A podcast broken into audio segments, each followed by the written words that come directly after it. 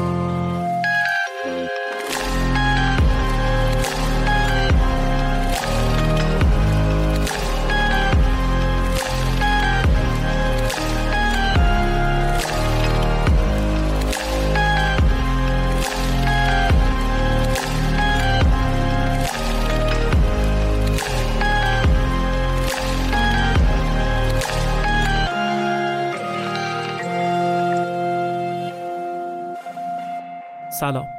من ایمان نژادهت هستم و شما به 47 مین اپیزود رافکست گوش می‌کنید که در خرداد 1401 منتشر میشه. در هر قسمت از رافکست شما یک داستان واقعی یا ماجرای یک رویداد مهم تاریخی رو میشنوید. این اپیزود رو با این هشدار شروع می‌کنم که محتوای ناراحت کننده داره که ممکنه برای همه مناسب نباشه. اگر هم در حال غذا خوردن هستید احتمالا زمان مناسبی برای گوش دادن به این اپیزود نیست.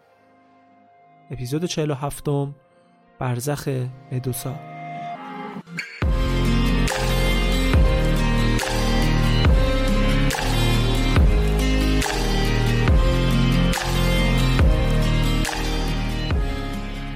در حوالی تاریخی که ماجرای کشتی مدوسا رخ میده و بعد نقاشی جاودانه کلک مدوسا خلق میشه در آلمان بتوون مشغول نوشتن اثر ماندگار سمفونی نهم بوده. اثری که به عقیده بسیاری هر انسانی باید قبل از مرگشون رو بشنوه.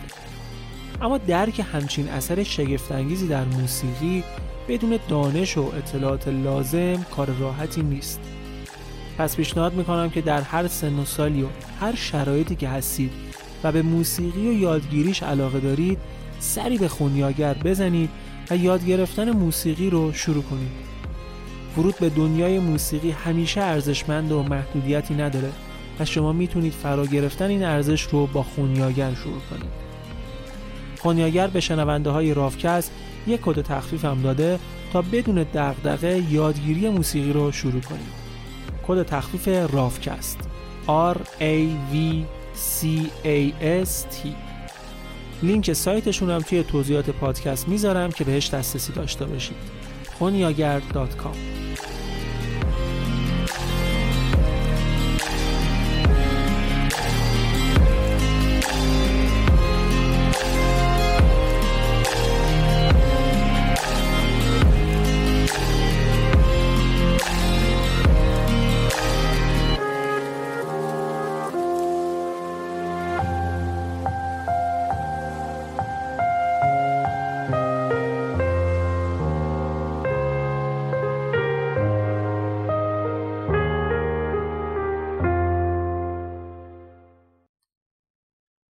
ناپل بوناپارت امپراتور فرانسه که معرف حضور هستند.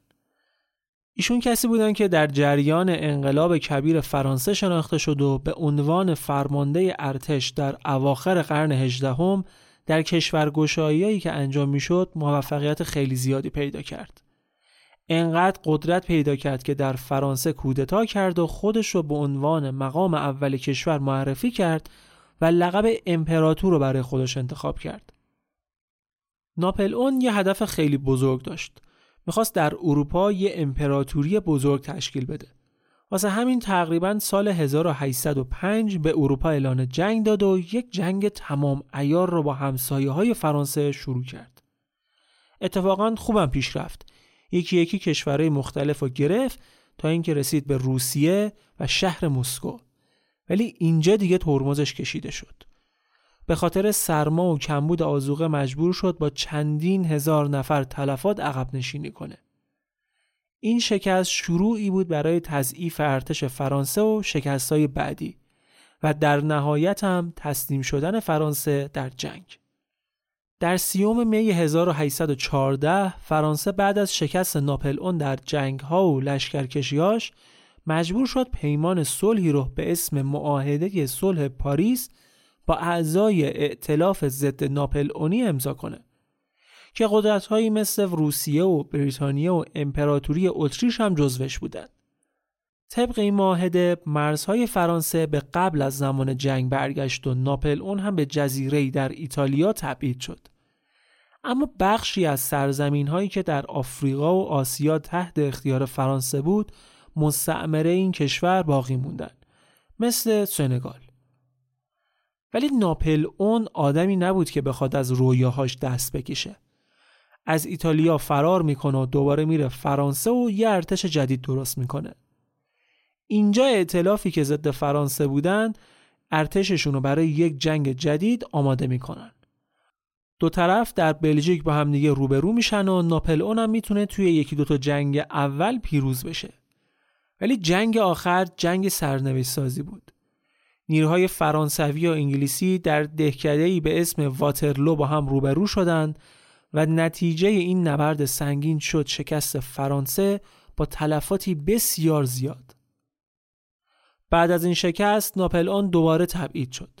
فرستادنش جزیره سنت هلن و تا آخر عمرش تحت نظر انگلیسیا تو این جزیره زندگی کرد تا سن 51 سالگی که به خاطر بیماری از دنیا رفت. همه ما این روزا داریم سعی می‌کنیم به طرق مختلف خودمون رو بهتر بشناسیم و برای رشد خودمون اقدام کنیم. احتمالا اسم گروه درمانی یا کارگاه های سلامت روان به گوشتون خورده باشه. یک روش خیلی موثر برای یادگیری مهارت های تازه برای رشد و توسعه فردی و بهبود روابط در شرایطی کاملا مشابه با شرایط زندگی واقعی که بهتون این فرصت و میده مهارت‌های مورد نیازتون رو در حضور تسهیلگر متخصص و محیط امن گروه در تعامل با همگروهی ها تمرین کنید. با هم آنلاین گروهیه که با یک هدف مشخص کارش رو شروع کرده. اینکه سلامت روان هم مثل سلامت جسم بشه جزی از زندگی روزمره ما نه که فقط موقع مشکلات یادش بیافتیم. اگر خارج از ایران زندگی می کنید در با هم آنلاین می‌تونید علاوه بر دریافت خدمات مشاوره روانشناسی آنلاین در کارگاه های آنلاین مختلفی با هدف بالا بردن کیفیت زندگی مهارت های مختلف رشد و توسعه فردی و مهارت های مرتبط با سلامت روان کنترل استراب و کاهش افکار منفی شرکت کنید. یه چیزی مثل یک تور گردشگری یا گروهی به یک نقطه بکر ولی در کنار یک راهنمای وارد و کاربلد. اگر دوست دارید بیشتر در این مورد بدونید به لینکی که در توضیحات پادکست هست مراجعه کنید و با وارد کردن کلمه رافکست به انگلیسی موقع پرداخت از کد تخفیف 20 درصدی هم استفاده کنید. با هم دات آنلاین. B a a h a m دات آنلاین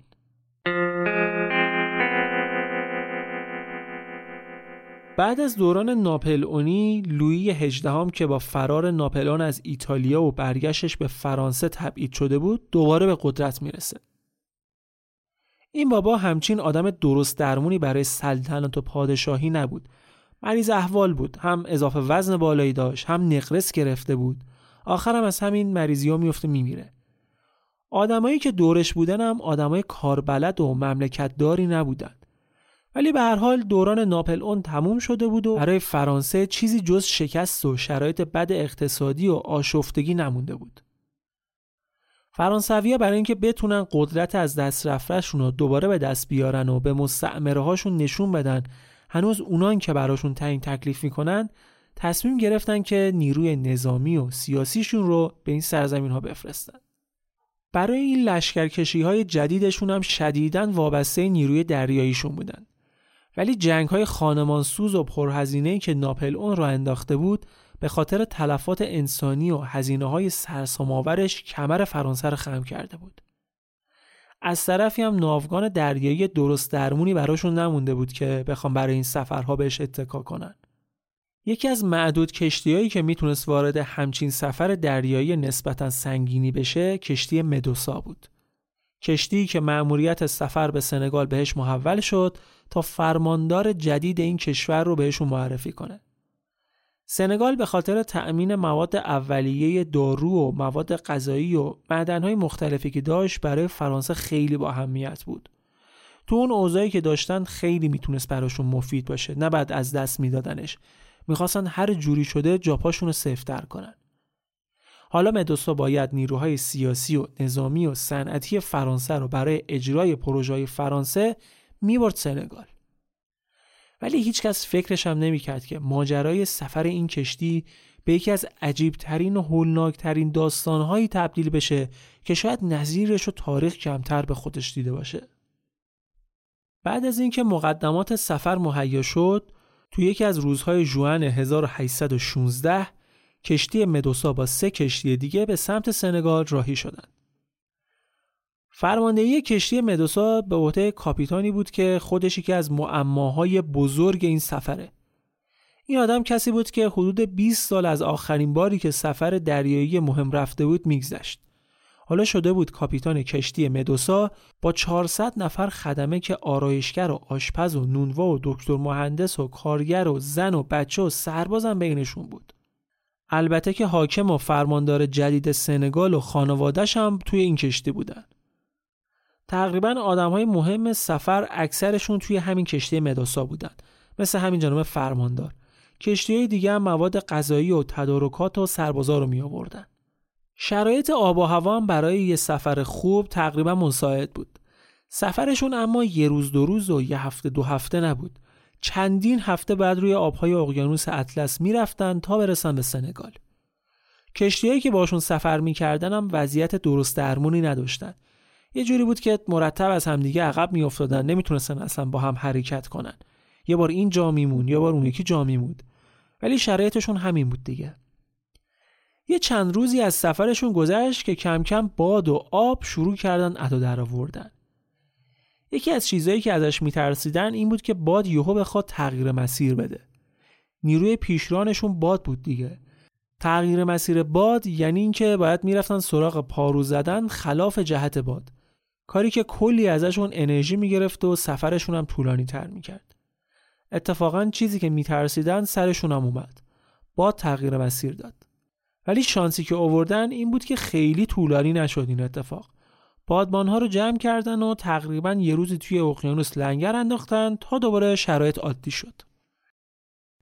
ولی سفرهای دریایی همیشه با کلی چالش و اتفاقهای پیش بینی نشده همراه. به خصوص اون موقع که کنترل خیلی از شرایط دست طبیعت بوده باشه. اولین چالشی که بهش خوردن و شوکشون کرد تقریبا دو هفته بعد از شروع سفرشون بود. کشتی داشت مسیرشو می‌رفت و همه سر پستای خودشون بودن که داد و فریاد ملوانا بلند شد. چی شده چی نشده دیدن یه کارگر 15 ساله از روی عرشه کشتی افتاده پایین و از تنابی که رو بدنه کشتی بوده آویزون شده. خدم هر کاری کردن به خاطر سرعت کشتی نتونستن تناب ثابت نگه دارن که بکشنش بالا. کشتی تا بخواد سرعت رو کم کنه و وایسه کلی زمان می برد. کاری از دستشون بر نیامد و پسر بیچاره هم افتاد تو آب. بعد از اینکه کشتی وایساد با قایق منطقه رو گشتند ولی هیچی به هیچی غرق شد. بیشتر از اینم واقعا نمی‌تونستن دنبالش بگردن. بدون اینکه جنازش هم پیدا کنن مجبور شدن که برگردن به مسیرشون. حدود 20 روز بعد از شروع سفر بود که کشتی رسید به جزایر مادیرا. این جزایر حوالی پرتغال بود. مادیرا که رسیدن تصمیم گرفتن یه قایق بفرستن شهر که یکم مواد غذایی براشون بیاره.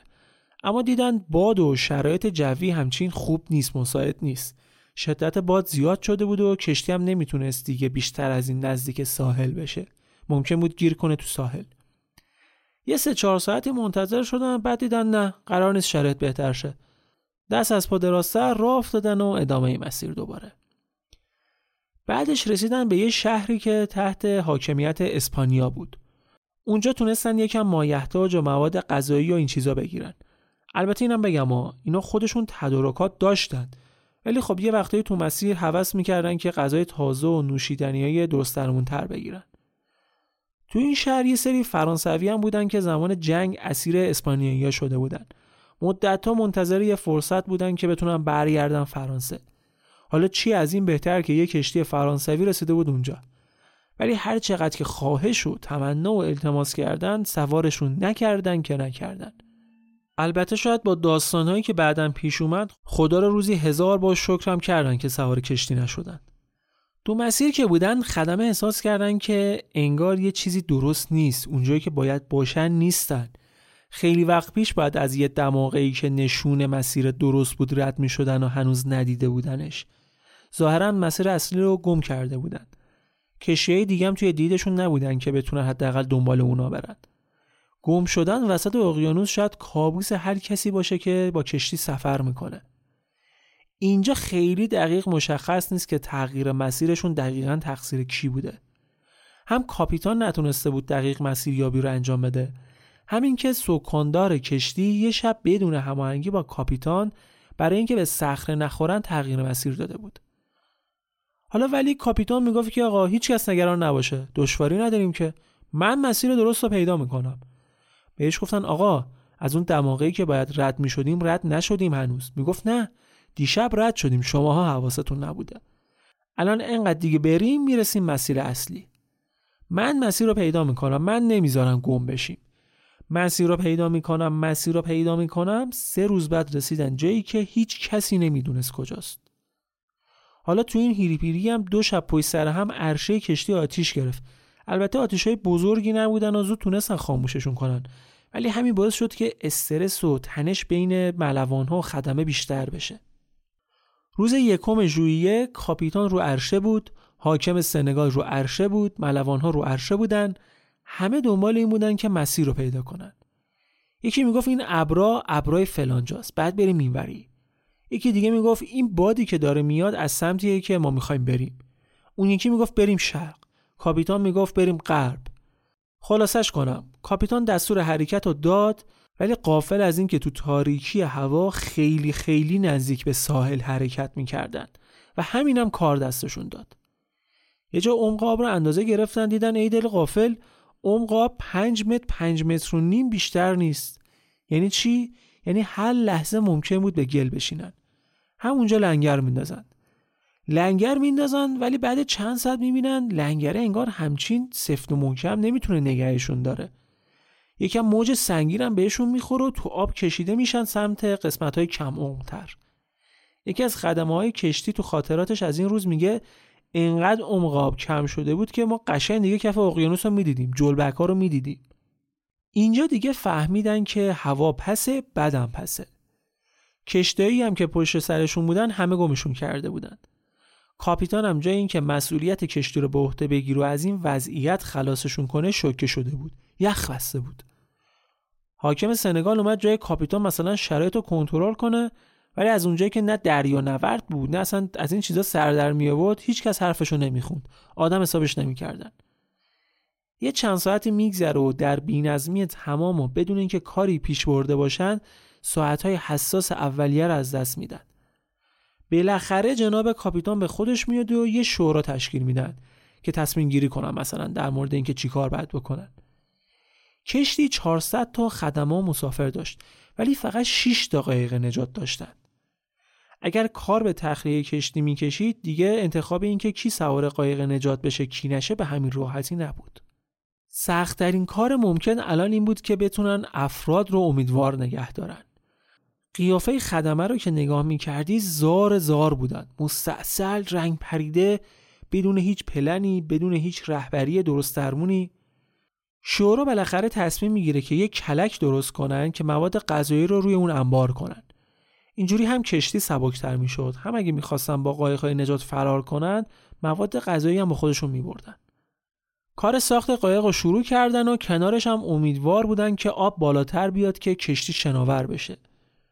ساخت قایق خدما رو کنار همدیگه نگه می داشت بهشون هدف داده بود که براش تلاش کنن که ناامیدیشون از این بیشتر نشه. سه چهار روز کارشون شده بود اینکه تیر و تخته ها رو با میخ و تناب بنده هم کنن. از سیرک های چوبی خود کشتی هم استفاده کردن و یک کلک چند لایی که بتونه شدت امواج رو تحمل کنه درست کردن. 20 متر طول و 7 متر هم عرض این کلک بود. خودشون فکر می‌کردن که بتونه وزن 200 نفر آدم رو تحمل کنه ولی بعد می‌دیدن که در عمل چی پیش میاد. برای بادبانش هم از بادبانهای خود کشتی استفاده کردن. هر از گاهی هم آب بالا میومد ولی انقدری نبود که بتونه کشتی رو شناور کنه. می‌خواستن کشتی رو سبکتر کنن که حاکم سنگال اجازه تخلیه کیسه های سنگین آرد و مواد غذایی را نداد.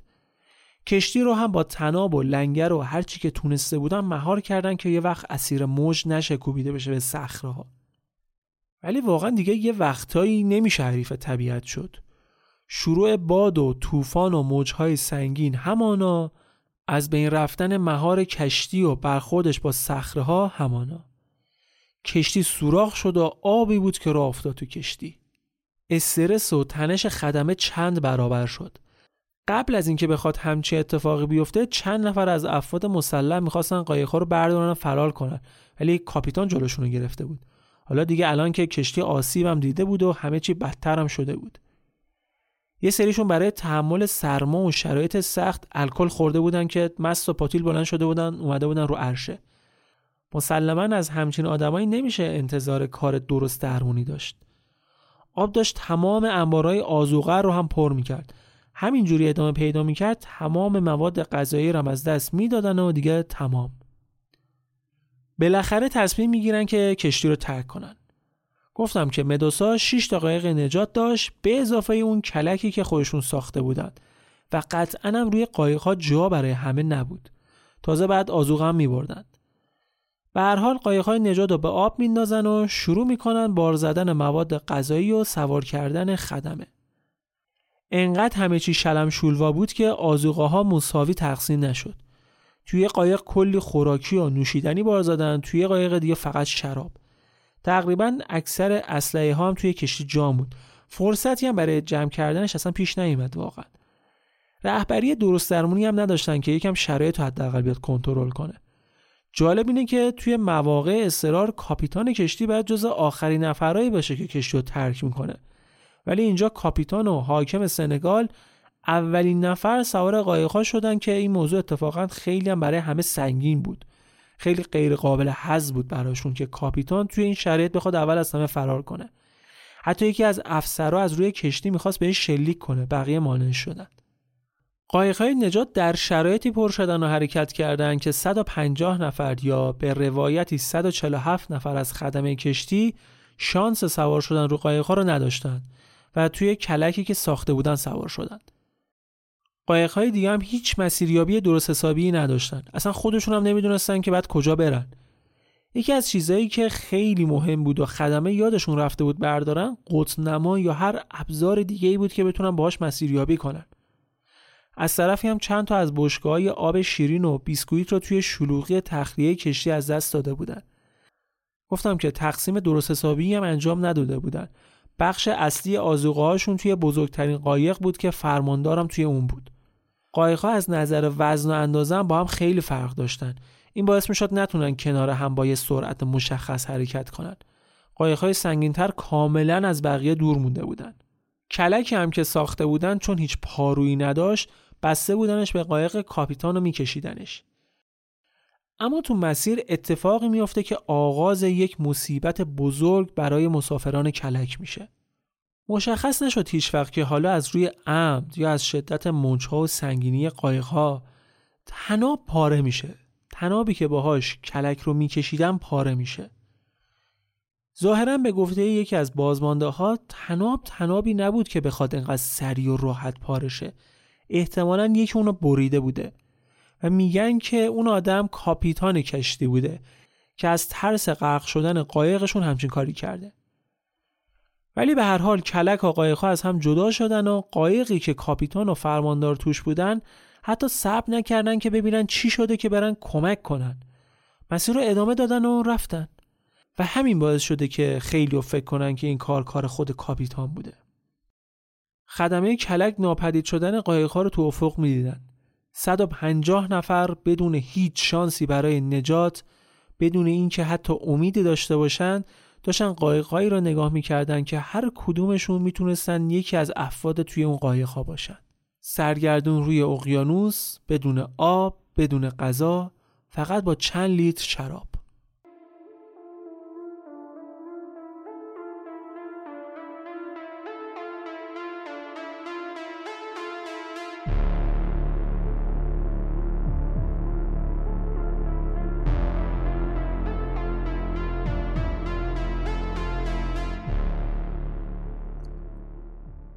حالا اول بریم سراغ سرنوشت قایق‌های نجات تا برگردیم سراغ اون 150 نفری که روی کلک جا موندن. قایق‌های فرماندار و کاپیتان به اضافه یه قایق سومی توی تاریکی هوا تونستن خودشون رو برسونن به نزدیکی های آفریقا. صبحش دیگه قشنگ خشکی رو می‌دیدن. ولی مشخص نشد که چرا کاپیتان و فرماندار اجازه رفتن به خشکی رو ندادن. احتمالا برای این بوده که خب نمی‌دونستن که این خشکی الان کدوم بخش قاره آفریقاست. اگه پیاده می شدن معلوم نبود که کجا قرار سرگردون بشن. دستور دادن که سمت سنگال حرکت کنن. از اون طرف هم هم آب آشامیدنیشون داشت تموم می شد هم خورشید کم نمیذاشت. با تمام قدرت داشت میتابید. دوباره شب شد و همچنان روی دریا بودن. روز شد همچنان رو دریا بودن. ولی با این فرق که آبشون هم تموم شد. فقط سه تا بطری توی قایق فرماندار مونده بود و از اون طرف هم قایق سوم ناپدید شده بود. احتمالا توی تاریکی شب بدون اینکه متوجهش بشن موج با خودش برده بودش. دیگه روی قایق کاپیتان کم کم حال و هوا داشت حال و هوای شورش می‌شد. ولی هر جوری که بود با التماس و خواهش و قربون صدقه تونستن خدمه رو راضی کنن که یکم دیگه پارو بزنن که مثلا برسن به سنگال. آی پارو زدن آی پارو زدن. ولی بالاخره اون چیزی که می‌خواستن رو دیدن. یکی از کشتیایی که باشون همسفر بود و از دور دیدن. نجات پیدا کردن. وقتی ماجرا رو برای بقیه تعریف کردن هیچ کس فکرش هم نمی‌کرد که مدوسا همچین بلایی سرش بیاد. حالا این وسط فرماندار نگران طلا و جواهراتی بود که توی کشتی جا گذاشته بودن. اینا قرار بود برای پیشبرد اهداف فرانسه توی سنگال خرج بشه. ولی وقتی داشتن کشتی رو ترک می‌کردن همشون توی انبار زیر آب بودن. واسه همین تصمیم می‌گیرن که برای نجات مدوسا یه تیم تجسس تشکیل بدن. گروه بعدی که می‌خوام سرنوشتشون رو بگم قایقهایی بودن که شانس اینا داشتن که به خشکی برسن. اینا برخلاف گروه قبلی وقتی به سواحل آفریقا رسیدن تصمیم گرفتن که وارد خشکی بشن. چون دیگه نه آبی براشون مونده بود نه غذایی. یکیشون که حتی یه بار توی دریا چپ کرده بود و بدبخته تونسته بودن دوباره قایق رو صاف کنن و سوارش بشن. اینا مجبور شدن صدها کیلومتر توی شنهای داغ آفریقا با زن و بچه پیاده برن. روزای اول تغذیهشون از لاک پشتا و صدفهای ساحل بود. ولی اونا هم خب بالاخره تموم می‌شد دیگه. تو همون اوایل مسیرم اولین تلافاتشون رو دادن. یه خانومی که باهاشون بود دیگه نتونست بیشتر از این ادامه بده و از بین رفت. جسدش هم تو خود ساحل دفن کردن. بعد از 400 کیلومتر پیاده روی تونستن بالاخره خودشون رو برسونن به یه قبیله ای که با تاق زدن اسلحه و مهماتشون یکم غذا ازشون گرفتن. یه نوشیدنی عجیب غریب هم ازشون برای ادامه مسیر گرفتن که ترکیب ادرار و شیر شطور بود. بعد تو مسیرشون خوردن به طور یه قبیله دیگه که برخلاف قبیله اول همچین روی خوش بهشون نشون نداد. درگیری و زد و خورد و چند تا کشته. به سختی تونستن از شهرشون خلاص بشن. مسیرشون رو سمت سنگال ادامه دادن و چندین روز پیاده روی کردن که شانس بهشون زد و خوردن به یه گروه تجاری که یه ایرلندی سرپرستشون بود. این آدم هم یکم برنج بهشون داد و یک گاف سربرید و گوشتش رو بهشون داد که نمی‌دونستن تو چششون کنن تو گوششون کنن. برنجا رو مش مش خام خام میخوردن. بعد از اونجا یه پیغام فرستادن سنگال که همچین داستانی شده. یه سری بازمانده از تیمی که قرار بود بیان سنگال داریم که نیاز به کمک دارن. واقعا شانس آوردن. شاید اگر با این گروه برخورد نمی‌کردن همشون از تشنگی و گرسنگی تو بیابون تلف می شدن. از سنگال کمک براشون می‌رسه و اینا تقریبا بعد از دو هفته با 6 نفر کشته تونستن خودشون رو برسونن به سنگال. حالا بریم سراغ بازمانده هایی که روی کلک جا مونده بودن. 150 نفر آدم که همشون گشنه و تشنه و تنها چیزی هم که قبل شروع سفر تونسته بودن بخورن بیسکویت هایی بود که توی آب دریا خمیر شده بود با یکم شراب. شاید این اولین و بهترین وعده غذایی بود که توی سفر پرماجراشون خوردن. دیگه از الان به بعد تنها چیزی که داشتن شراب بود و سهم هر کس هم یه نصف لیوان در روز. اینا برای اینکه نجات پیدا کنن به جز باد و طوفان و امواج دریا باید با خستگی و تشنگی و گشنگی که اسیرش بودن هم مبارزه می‌کردن. اونم رو کلکی که نه پارویی داشت نه سکانی نه قطنمایی. معلوم نبود اصلا چجوری باید مسیریابی کنن کدوم سمت برن. تو این شرایطی که شاید خوشبین ترین آدم هم امیدی به زنده موندن نداره کی می‌تونه حدس بزنه که وقتی پای مرگ و زندگی وسطه آدم چقدر می‌تونه به ارزشاش پایبند بشه؟ کی می‌تونه انسانیت رو فدای خود خواهیش نکنه؟ سفر که شروع شد با دعا و نیایش و امیدهایی که به هم می‌دادند سعی می‌کردن روحیهشون رو حفظ کنن. یکی از بازمانده ها میگه ما همش می‌گفتیم صبح که بشه کشتی های نجات ما رو پیدا می‌کنن. یا قایق های نجات تا الان قطعا رسیدن به یه جای امن. می‌تونن براشون کمک بفرستن. سعی می‌کردن به همدیگه القا کنن که امشب و بگذرونن فردا دیگه همه چی درست شده. ولی کلک از همون شب اول اسیر حادثه و گرفتاری شد. گرفتار طوفان. موجهای دریا با چنان شدتی بهشون کوبیده می‌شد که انگار یه کشتی داشت از روشون رد می‌شد. یه دکل وسط کلکشون بود که به تنبای اون آویزون شده بودن که بتونن خودشون رو محکم نگه دارن. قشنگ بین مرگ و زندگی آویزون بودن. مگه چند نفرشون می‌تونستن خودشون رو به دکل ببندن آخه؟ ده نفر 20 نفر 150 نفر آدم بودن. وضعیت وحشتناک دریا تو تاریکی شب ترسناکتر هم شده بود. یه لحظه تو تاریکی یه نوری مثل آتیش از دور دیدن گفتن شاید خشکی باشه یا از کشتی نجات باشه. چند تا گلوله شلیک کردن که مثلا سر صداش یکم جلب توجه کنه. ولی هیچی به هیچی. احتمال خیلی زیادم توهم زده بودن. دمدمای صبح بود که یکم شرایط دریا بهتر شد و تازه فهمیدن که دیشب تو طوفان چه بلایی سرشون اومده. 20 نفر کشته نتیجه طوفانی بود که گرفتار شده بودن. هنوز داشتن با خودشون کلنجار می‌رفتن که شرایط رو درک کنن بفهمن چی سرشون اومده که یهو دیدن سه نفر خودشون رو پرت کردن تو آب. خودکشی کردن. همه شوکه شدن. اصلا معلوم نبود چی داره دورشون میگذره. ولی شاید این طوفان کمترین مصیبتی بود که گرفتارش شدن. شاید فکرش هم نمی‌کردن که قراره برای یک قطره آب چنان همدیگر رو تیکه پاره کنن که داستانشون تا سالها سر زبونها باشه. برای اینکه به خاطر تکونهای شدید قایق پرت نشن تو آب جمع شده بودن دور دکل. ازدهام وسط کلک به حدی زیاد شده بود که چند نفر زیر دست و پا خفه شدن مردن. روز دوم گشنگی و تشنگی و طوفان واقعا از نظر ذهنی نابودشون کرده بود. یه سریشون شراب ها رو خوردن که مثلا اینجوری جو وحشتناک رو بتونن تحمل کنن. ولی همونا خودشون شدن بلای جون بقیه. فقط یه روز طول کشید که درگیری و شورش شروع بشه. همه چی قاطی پاتی شده بود. یه سری سر این که کی پیش دکل باشه و جای امن کلک مال اون باشه داشتن با بقیه درگیر می شدن. یه سری زدن تو فاز این که آی ما باید مرگ و بپذیریم و این حرفا می‌خواستن کلک رو غرق کنن. بعد از اون طرف خدمه و سربازا با افسران و مسافرای کلک درگیر شدن. یه سری اومدن حمله کردن سمت جانشین کاپیتان که دستگیرش کنن. یکی از خدمه ها مست و تباه با تبر افتاد به جون قایق.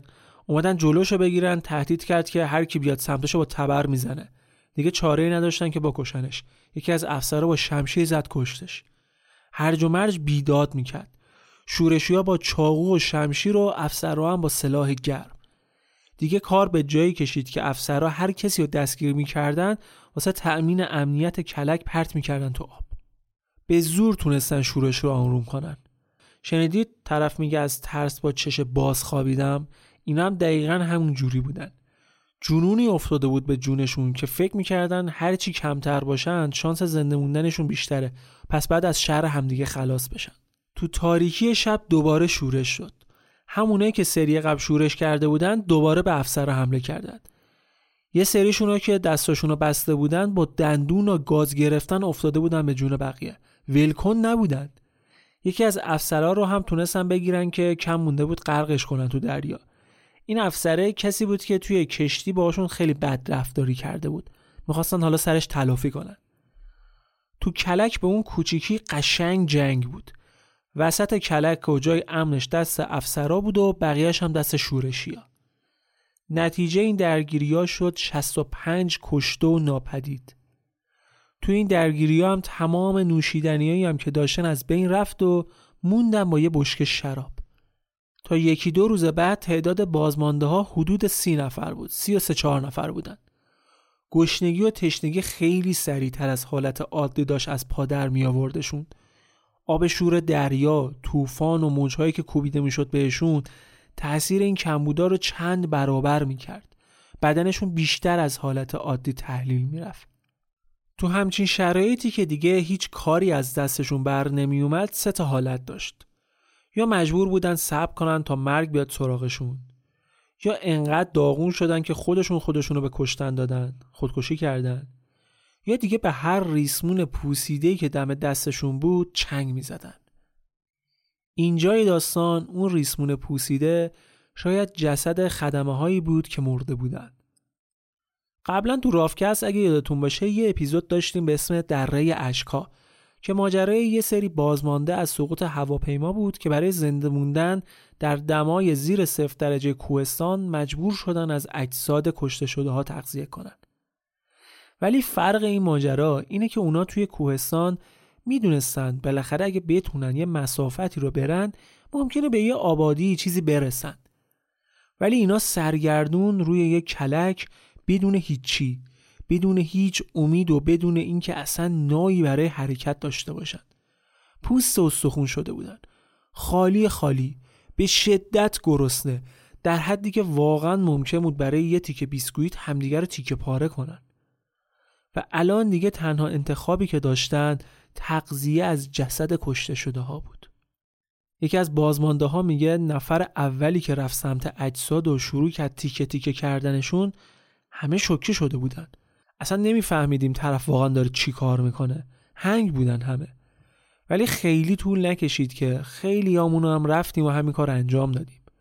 شاید همه همین قصد رو داشتن ولی جرأت انجام دادنش رو نداشتن. حتی به پیشنهاد یکیشون سعی کردن تیکای گوشت رو ریز ریز کنن و بتونن خشکش کنن که خوردنش راحت تر بشه. یه سری هم که شهامت و دل این کارا نداشتن رفتن سمت خوردن قلاف شمشیر و کلاه و لباساشون.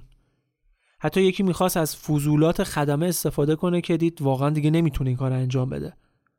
روز چهارم کلک تقریبا 15 20 سانت زیر آب بود. دیگه نمی‌تونستن دراز بکشن می‌رفتن تو آب. یا بعد وای میستادن یا در بهترین حالت میشستن. تو همین حالت شب رو صبح کردن و صبح که چششون رو باز کردن باز دوباره ده دوازده نفر مرده بودن. همین جوری آدمی بود که داشت از بین می‌رفت. جسد همشون رو بجز یک نفر انداختن تو آب.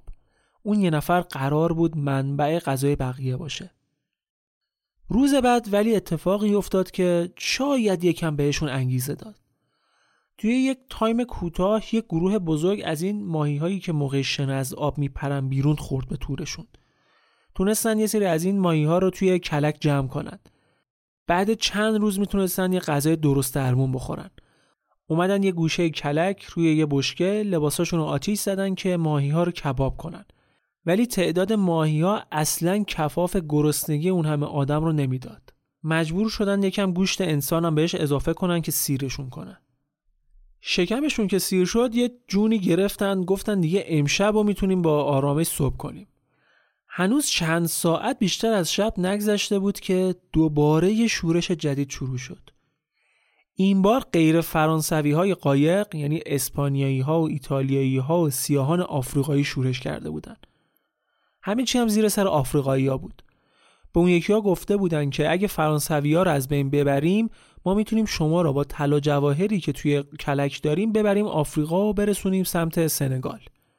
مسیر رو بلدیم می‌تونیم از بیابونا ردتون کنیم. ولی افسرا زودتر از طریق یکی از ملوانهای غیر فرانسوی از ماجرا با خبر میشن. سلاحشون رو بر میدارن و آماده حمله میشن. دوباره بکش بکش شروع شد. خون و خونروزی بود که راه افتاد. دوباره هم دنبال اون افسری بودن که سری قبلم گرفته بودنش. نتیجه این درگیری هم شکست شورش و چند تا جسد جدید بود. رهبر شورشی هم که یه اسپانیایی بود خودشو پرت کرد تو آب دریا و غرق کرد. شدن سی نفر. سی نفری که 20 نفرشون توی درگیری ها آشولاش شده بودن و زخم و زیلی زخمایی که تو آب شور دریا نفسشون رو می‌گرفت. اونا از قبل توی کلک یه قانونی هم وضع کرده بودن که هر کسی بخواد یواشکی به شرابایی که براشون مونده ناخونک بزنه مجازات میشه. فردای درگیری حالا متوجه شدن که دوتا از سربازا بشکه رو سوراخ کرده بودن و از شرابا کش رفته بودن حالا طبق قانون بعد مجازات می شدن. هر دوتاشون رو تو دریا غرق کردند. شدن چند نفر؟ 28 نفر. روز ششم روزی بود که شاید بشه بدترین روز این سفر پرماجرا و مصیبت بار دونست. هیچ جنگی نشده، هیچی، خبری از جنگ و درگیری نبود. ولی یکی از سختترین تصمیماتشون رو گرفتن. تصمیم این بود که باید برای نگه داشتن و ذخیره بیشتر شراب و گوشت یعنی گوشت همون انسان زخمی هایی رو که آسیب های جدی دیدن تو دریا غرق کنن تا الان اگه تو درگیری ها مجبور بودن همدیگه رو بکشن الان باید یه جورایی یه اعدام دست جمعی را مینداختن که هیچ کس هم دل انجام دادنش رو نداشت با کلی کلنجار چند نفر داوطلب میشن که این کار انجام بدن آدمایی که داشتن این بلا رو سرشون می آوردن دوست و رفیقاشون بودن بعضیاشون کسایی بودن که سالهای سال در ارتش فرانسه خدمت کرده بودند. حالا برای چهار تا لیوان شراب بیشتر می‌خواستن غرقشون کنن. یکی از بازمانده ها در مورد این روز گفت وقتی این اتفاق افتاد هممون پشتمونو کرده بودیم که صحنه رو نبینیم داشتیم خون گریه می‌کردیم اینا کسایی بودن که با بعضیاشون سالها دوست و رفیق بودیم. سالها هم سفر بودیم. مأموریت رفته بودیم. حالا خودمون به دست خودمون داشتیم میکشتیمشون. اینا با این کار حدودا دو روز بیشتر شراب براشون میموند و بعدا هم مشخص میشه که این کار واقعا تو سرنوشت بقیه تاثیر داشته یا نه.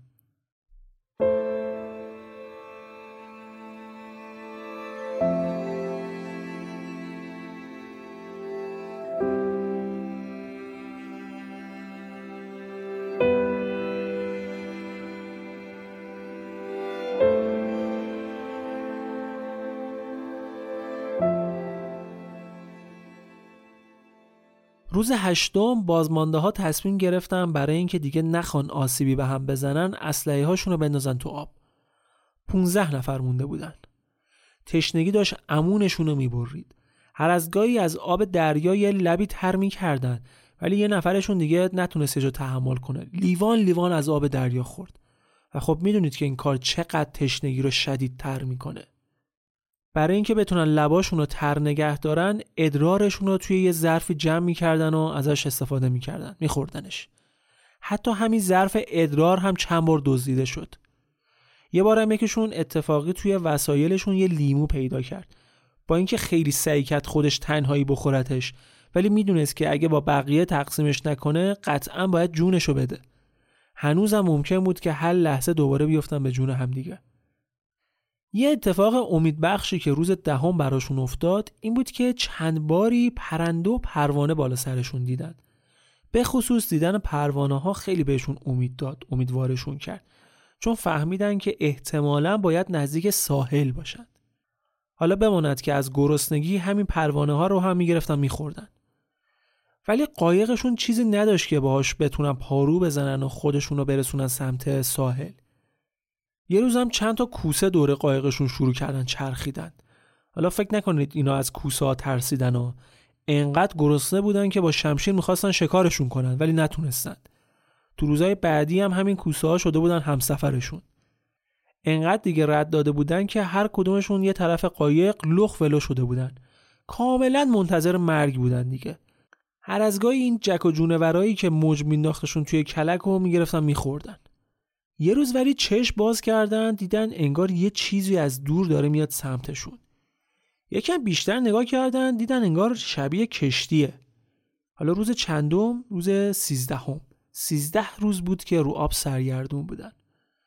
یکم نزدیکتر که شدن دیدن نه واقعا کشتیه. کشتی رو که دیدن تمام این سختی ها و فجایع این سیزده روز از یادشون رفت.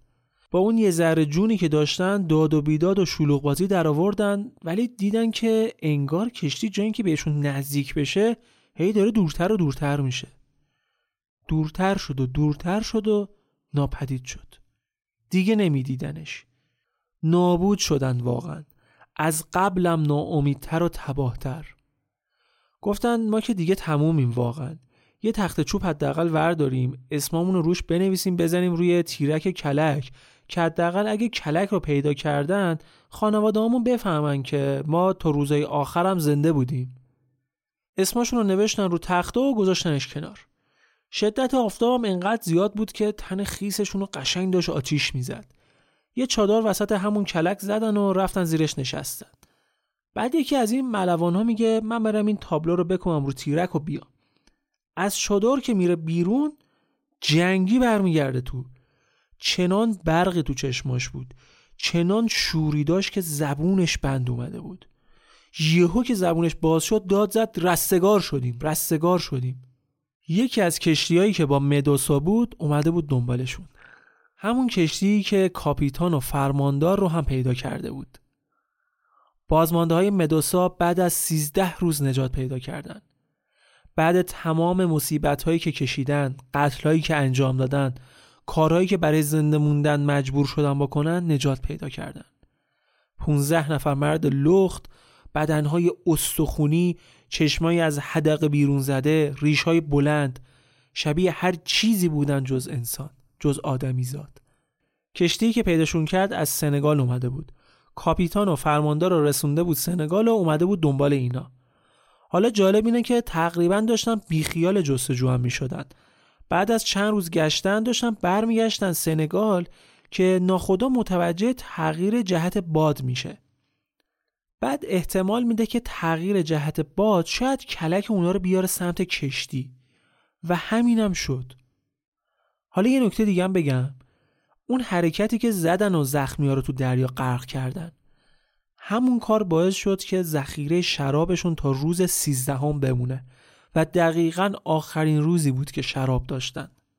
البته حالا بماند که چند روز بعد از اینکه رسیدن ساحل پنج نفرشون به خاطر ضعف شدید بدنی مردن و فقط ده نفر از اون 150 نفر زنده موندن. بعد از این ماجرا وقتی خبرش در فرانسه پخش شد دولت فرانسه تمام اتهام رو برد سمت کاپیتان کشتی و اون رو به سه سال حبس تنزل مقام و پس گرفتن تمام نشانهایی که بهش داده بودن محکوم کردن ولی جامعه و مردم براش حکم اعدام می‌خواستن کاپیتان مدوسا هیچ جا دیگه مورد احترام مردم نبود تا آخر عمرش که در 78 سالگی مردش همه جا با توهین و بدرفتاری بقیه مواجه می‌شد. حتی پسرش هم به خاطر فشار روانی وحشتناکی که رو خانوادهشون بود خودکشی می‌کنه. دولت هم که اصلا نمی‌خواست به خاطر این موضوع به چالش جدیدی بر بخوره به هیچ عنوان به بازمانده ها اجازه نداد که درباره این موضوع جایی چیزی بگن. یه پزشکی بین اونا بود که می‌خواست یه کتاب در مورد این حادثه بنویسه و خاطراتش رو از اون سیزده روز ترسناک بگه. ولی هم جلوی کتابش رو گرفتن هم انداختنش زندان. در نهایت دو تا کتاب در مورد این حادثه نوشته شد که هر دوتاش در انگلستان به چاپ رسید و در تمام اروپا منتشر شد و یک رسوایی بزرگ برای دولت فرانسه رقم زد. دو سال بعد از این ماجرا یک هنرمند فرانسوی یک نقاشی معروف به نام کلک مدوسا از این حادثه می‌کشه که ماجرا رو بیشتر سر زبون ها میندازه. حتما هم این نقاشی رو با تحلیلش توی پیج اینستاگرام رافکست می‌ذارم که ببینید.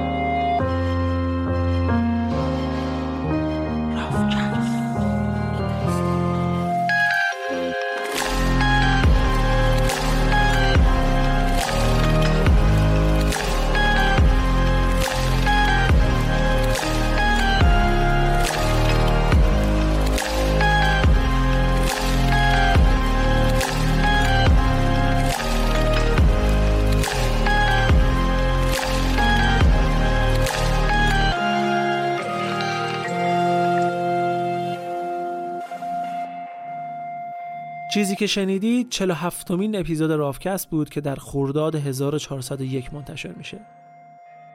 اگر از شنیدن این اپیزود لذت بردید از طریق لینکی که توی توضیحات این پادکست هست می‌تونید از رافکست حمایت مالی کنید. اگر هم دوست نداشتید این کار رو انجام بدید هیچ ایرادی نداره. این اپیزود رو می‌تونید به بقیه هم معرفی کنید که بشنونش. شبکه های اجتماعی رافکست رو فراموش نکنید توییتر، تلگرام و اینستاگرام مطالب تکمیلی هر اپیزود اونجا می‌ذارم. سایت رافکست هم یادتون نره rafcast.ir اونجا می‌تونید هم اپیزودها رو دانلود کنید هم آنلاین بشنوید و همین که داستانهای جانبی هر کدوم از این ماجراهایی که تعریف کردیم و به همراه موضوعاتی که توی پادکست در موردشون صحبت نکردیم و اونجا ببینید و بخونید. ممنونم از شما. ممنونم از اسپانسرهای خوب این اپیزود. سایت خونیاگر و با هم آنلاین. دمتون گرم.